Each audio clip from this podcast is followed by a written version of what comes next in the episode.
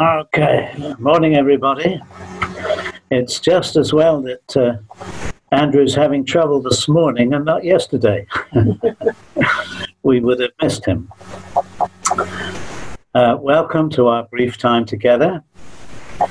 I'd just like to begin by reading to you from Mark chapter 14, the first 11 verses, setting the scene. Now, the Passover and festival of unleavened bread were only two days away, and the chief priests and teachers of the law were scheming to arrest Jesus secretly and kill him. But not during the festival, they said, or the people may riot. While Jesus was in Bethany, reclining at the table in the home of Simon the leper, a woman came with an alabaster jar, jar of very expensive perfume made of pure nard. She broke the jar and poured the perfume on his head. Some of those present were saying indignantly to one another, Why this waste of perfume? It could have been sold for more than a year's wages and the money given to the poor. And they rebuked her harshly. Leave her alone, said Jesus. Why are you bothering her? She has done a beautiful thing to me. The poor you will always have with you, and you can help them any time you want. But you will not always have me. She did what she could. She poured perfume on my body beforehand to prepare for my burial. Truly, I tell you, wherever the gospel is preached throughout the world, what she has done will also be told in memory of her. Then Judas Iscariot, one of the twelve, went to the chief priests to betray Jesus to them. They were delighted to hear this and promised to give him money. So he watched for an opportunity to hand him over. Let us pray together.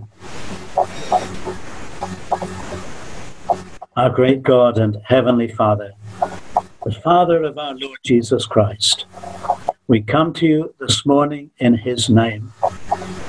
And we ask as we think briefly about this little incident that you will speak to us, that you will make eternal things real to us. Work in our hearts by your Holy Spirit, we pray. In the name of our Lord Jesus. Amen.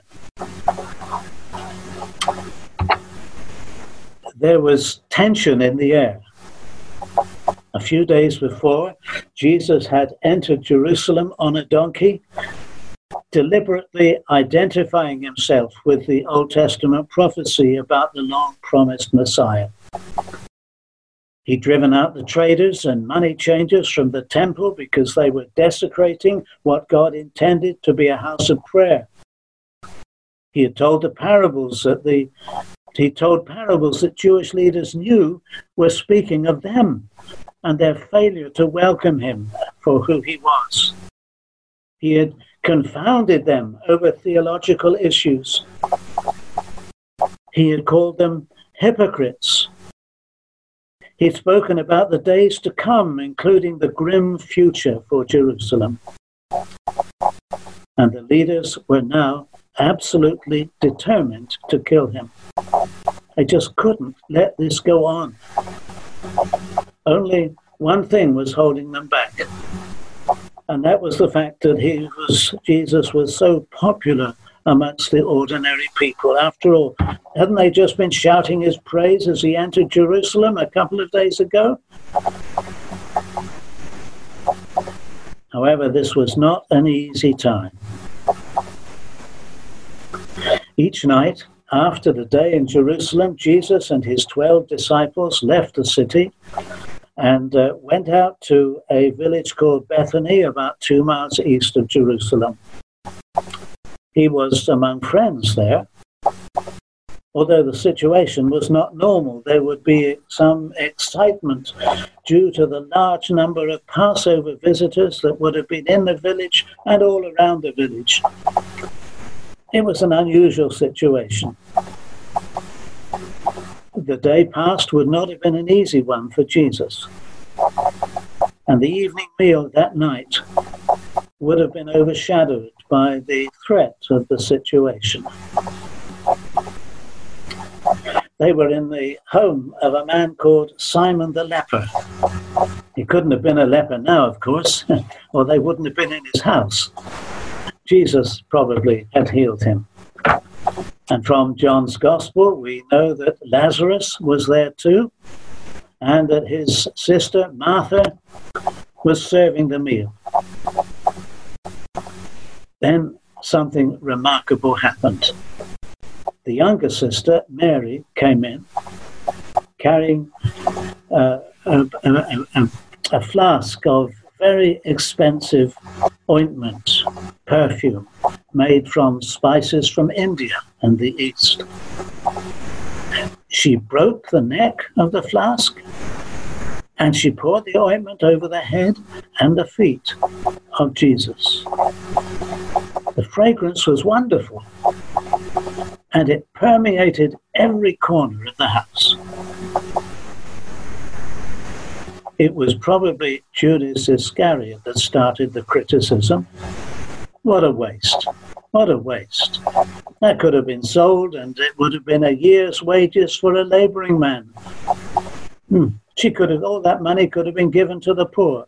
And it seems that the other disciples joined in, talking amongst themselves. What a waste. Why did she do it? Well, we're not actually told, of course. But one reason could have been out of thankfulness. Just recently, Jesus had brought her brother back to life after being in the grave for four days. The family had known Jesus for some time. He had obviously been a blessing to them over this time. We can't be sure of the details. But Mary was showing her debt of gratitude to the Lord Jesus Christ. Clearly, she wanted to honor Jesus for who he was and the words of God that he brought on an earlier occasion, it had been Mary that had chosen to sit at the feet of Jesus instead of helping her sister Martha. That had upset Martha. But Mary had chosen to sit and listen to the words of Jesus. She wouldn't have understood fully who Jesus was. But no matter what the authorities said, she recognized the teaching of Jesus as something that she wanted for, herself. She was honoring Jesus not as a miracle worker, but for his words and who he was. Thankfulness, honoring Jesus. Undoubtedly, she was showing her love. The religious leaders, the influential people, hated him. She loved him and he was worth all this and more. Forget the hostility of the leaders. It didn't matter about the disturbance of all the visitors around.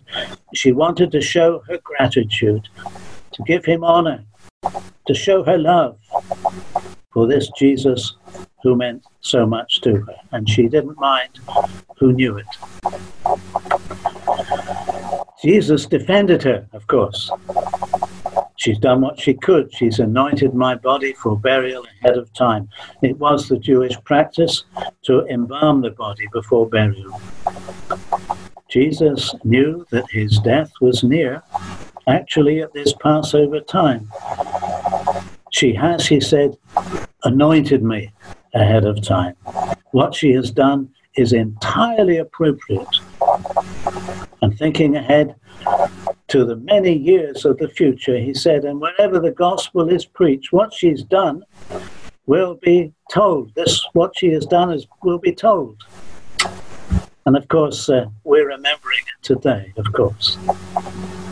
Her action would never be forgotten. Then he says to them, You won't always have me with you,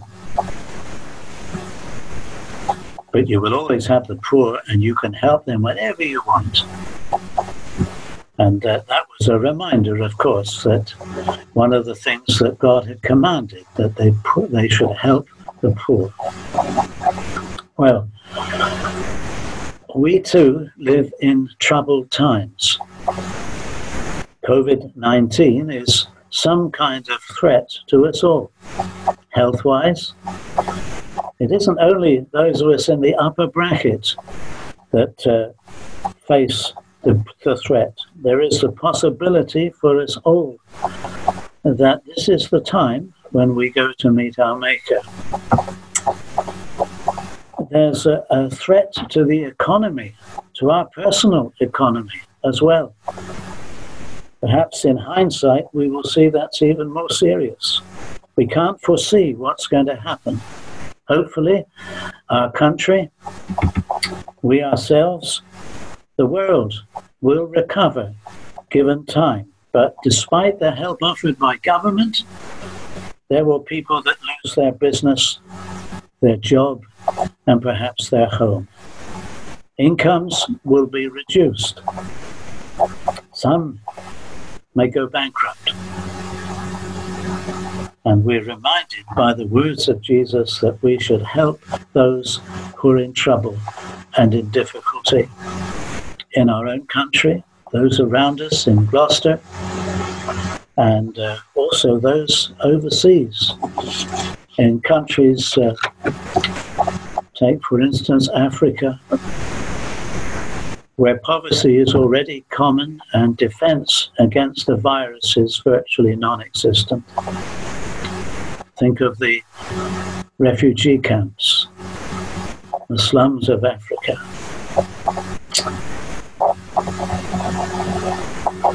What about this week?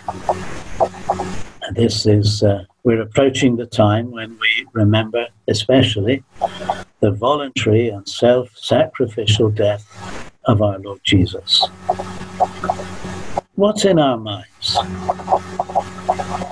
The threat to life, threat to prosperity and well being? Well, that's inevitable. It's not wrong.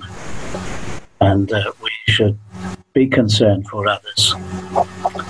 Yet, in all the uncertainty and threat of her day, Mary was thinking of something she thought more important. Let us keep our perspective clear. There is a bigger thing than COVID 19 for us to be dwelling on this week. Mary expressed her thankfulness. So can we. We remember especially this week that Jesus was doing the will of his Father, working out a plan from eternity, giving his life for us as our sinless substitute. He did this that we might be forgiven, that we might be reconciled to an offended God and know Him as our Heavenly Father. He did this to make us heirs of an inheritance laid up in heaven for us, incorruptible.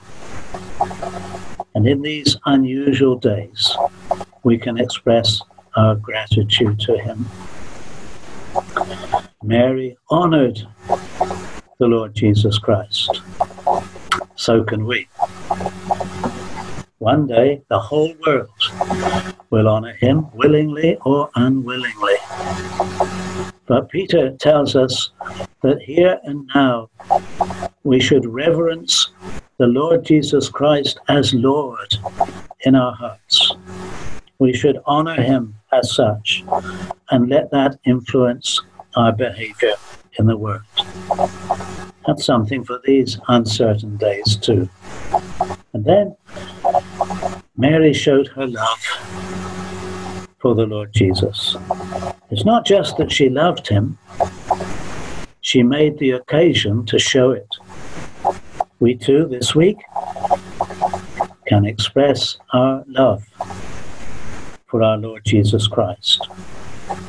And we can determine to work this out from day to day. Paul said, The love of Christ constrains us, it controls us. The love of Christ is our motivation. Were the whole realm of nature mine, that were an offering far too small? Love so amazing, so divine, demands my soul, my life, my all. Thankfulness, honor, love. May our Heavenly Father make this real to us this Easter.